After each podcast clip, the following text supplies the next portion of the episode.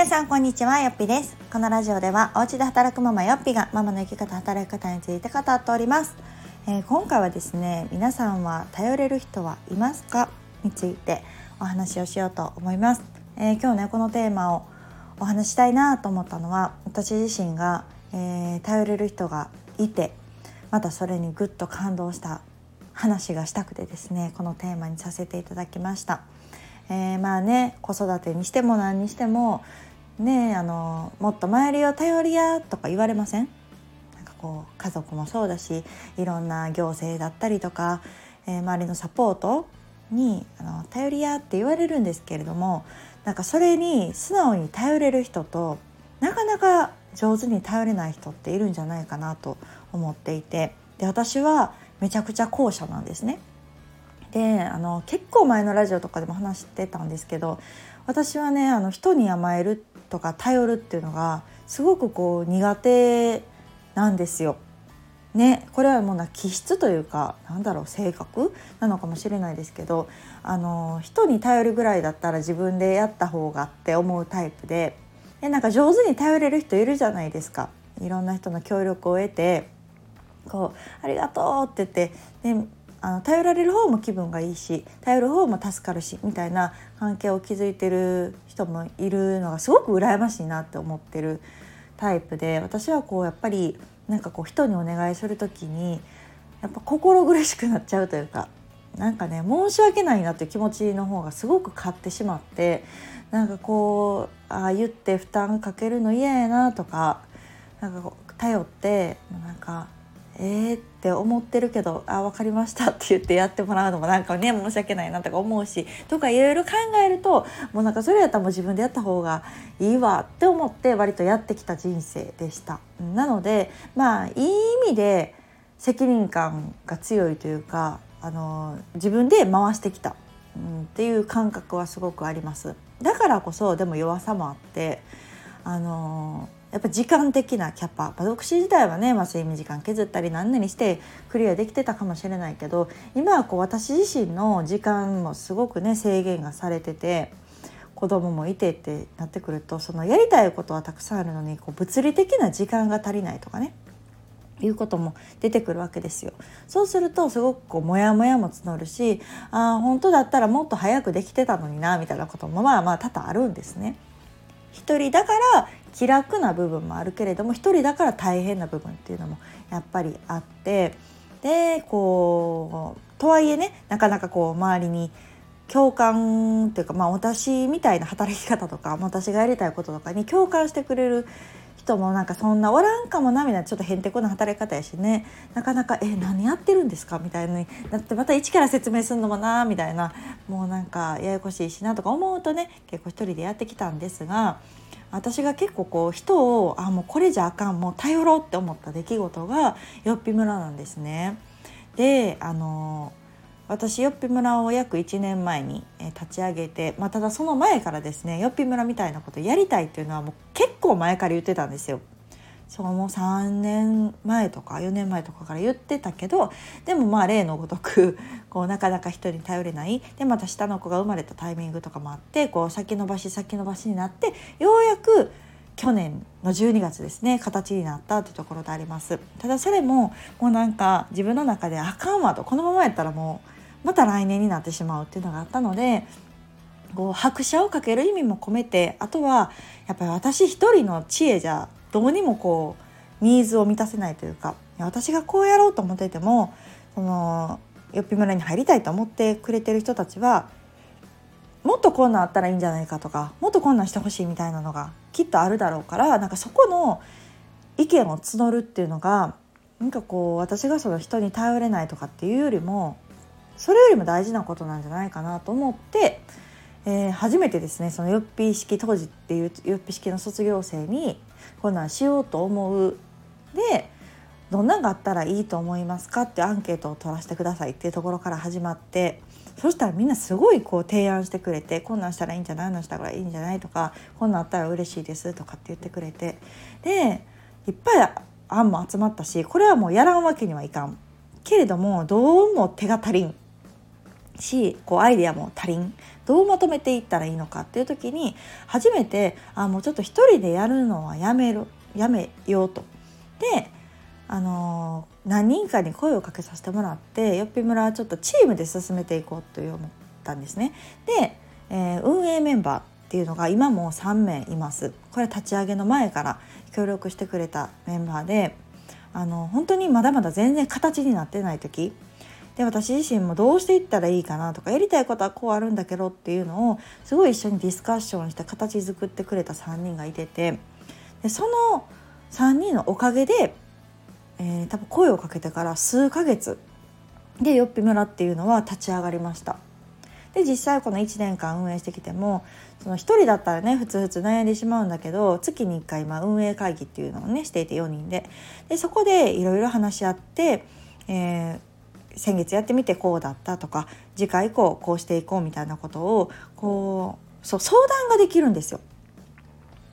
で今まで私相談ってあんまりしてこなくって自分で決めて決まったものを発信っていうような感じだったんですね。でまだそんな中途半端な状態で公開するべきではないとかまだまだ固まっていない状態で人にこう相談っていうかこう依頼するうん段階ではないっって思ってたんですけどそのディスカッションしながらやっていくことがまあ有意義で私一人なんかで考えるよりももっともっといい案がたくさん出てきてで試すこともできる。で試すからこそよりいい案も出てきて改善点も出てきてってすると回り回ってそのよっぴ村のみんなのためになっててでその存在がですね私はすごくすごく心強いっていうのはまあこのよっぴ村ができる前から感じてていざこう立ち上がってからもね本当に毎日あなんかこの時間すらむしろこう運営会議すら楽しいみたいな状態になってきてたんですね。でいよいよこの、まあ、2年目にもうすぐ突入をするそのタイミングで新メンバーを募集するっていう時にちょっと私その心を忘れてたというか初めての試みだしまあ正直ね結構やることあるんですよ。サイトの立ち上げから始まってでその記事の更新でその LP を作る LP っていうかその案内のをね作るとかっていうのも考えるとこからそれをまたデザイン化する。でホームページ化してそれをこう皆さんに見てもらえるように発信するっていうのって、まあ、結構私自分で言うのもなんですけどまあまあ頑張っててまあまあハードにねやってたんですけどこういよいよあと1ヶ月弱でなってで運営会議があった時にねこうなりますっていう時にもうなんかそうその話の中であなんかこの募集するにあたってやることあったら声かけてくださいってそのよっぴさんの心のうちの心の声を聞かせてくださいって言ってくれて泣きそうみたいな。リアルに。あなんか私にはいるんやとこう頼れる人がいるっていうのがあなんか改めてその心強さをまたこう取り戻させてもらった感覚になってなんかこれまでちょっとね数ヶ月この新メンバー募集に向けて私なりに頑張ってきたけどあなんか一人でやるべきことではなかったかもと思ったりとかもちろんねあの運営メンバーも忙しいのでできる限り私は負担をかけたくないと思っているんですね。でもその上でやっぱりこう何にも例えば私の決定事項だけをみんなが聞くっていうのまたなんかそれもそれでうん存在意義はだったりとかもっとこう意見言いたかったなだったりとかが出てきてたのかもしれないとかはっと思ったりしてね。とかするとあなんかこうすごく純粋にその言葉が嬉しかったしなんかその3人がいてくれるからこその今やっぱりよっぴ式があるんですよ。皆さんからもしかしたらね私一人で回してるって見えてるかもしれないですけど全然そんなことなくってあのその3名が軸としてやってくれてるこの立ち上げの前からねやって一緒にこの私のモヤモヤというかこうふわふわした頭の中でこんなんできたらいいなっていうものを形作ってくれるためにいてくれた存在が3名だしでその先に村民ですよね。実際所属してくれてるメンバーもめちゃくちゃアイデア出しをしてくれるし声をかけてくれるし「やっぱさやりますよ」ってめっちゃ言ってくれるんですよね。でなんかそういうのって珍しくないですかっていうかなかなかそのね例えば普通の習い事でなんかジム通いますとかあの通った先にねいや私そのジムのなんかちょっとインストラクターしますよとか案内しますよチラシ配りますよなんてまあ言わないじゃないですか。私習ってる側やしって。やっぱきっちりこう線引きがあると思うんですけどなんかよっぴ村ってすごくそういう意味で特殊というか皆さんのこの人柄の良さが出てるなって思うのはなんかね本当にやっぱり人のためにっていう人はすごく多いんですよね。あの困っている他の村民のためにとか。これだったら私あの教えれますよとかサポートできるよとかっていう声かけが普通にある、うん、しそれが私にまで声をかけてくれるんですよね。なんかそういう人たちに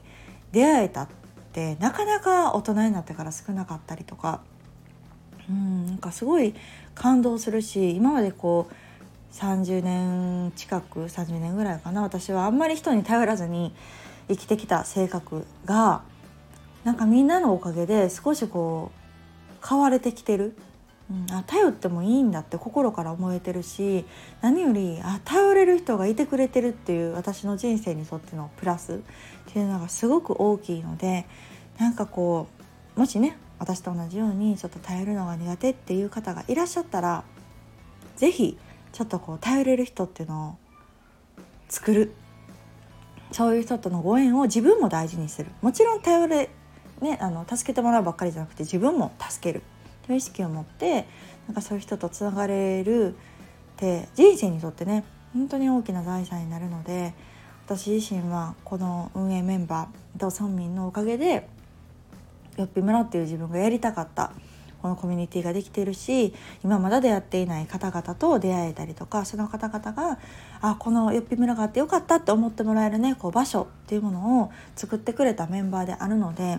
本当にあの私一人でやってるわけではないのでみんなで作るみんなで居心地のいい空間だったりとか関係性を作るっていうのを結構よっぴ式はモットーにしていてよっぴ式じゃないなよっぴ村かがモットーにしているので引き続き新しいメンバーが入っても安心安全のよっぴ村で頑張っていきたいなと思っております。はい、今日はなんかすごくね運営メンバーの存在にあの心救われてすごく嬉しい気持ちになったので今日はこんなお話をさせていただきました。皆さんまた11月からですねよっぴ村の新しいメンバー募集始まりますのでご興味ある方は一度ホームページ見てみてください。ではまた次回の放送をお楽しみに。さよなら。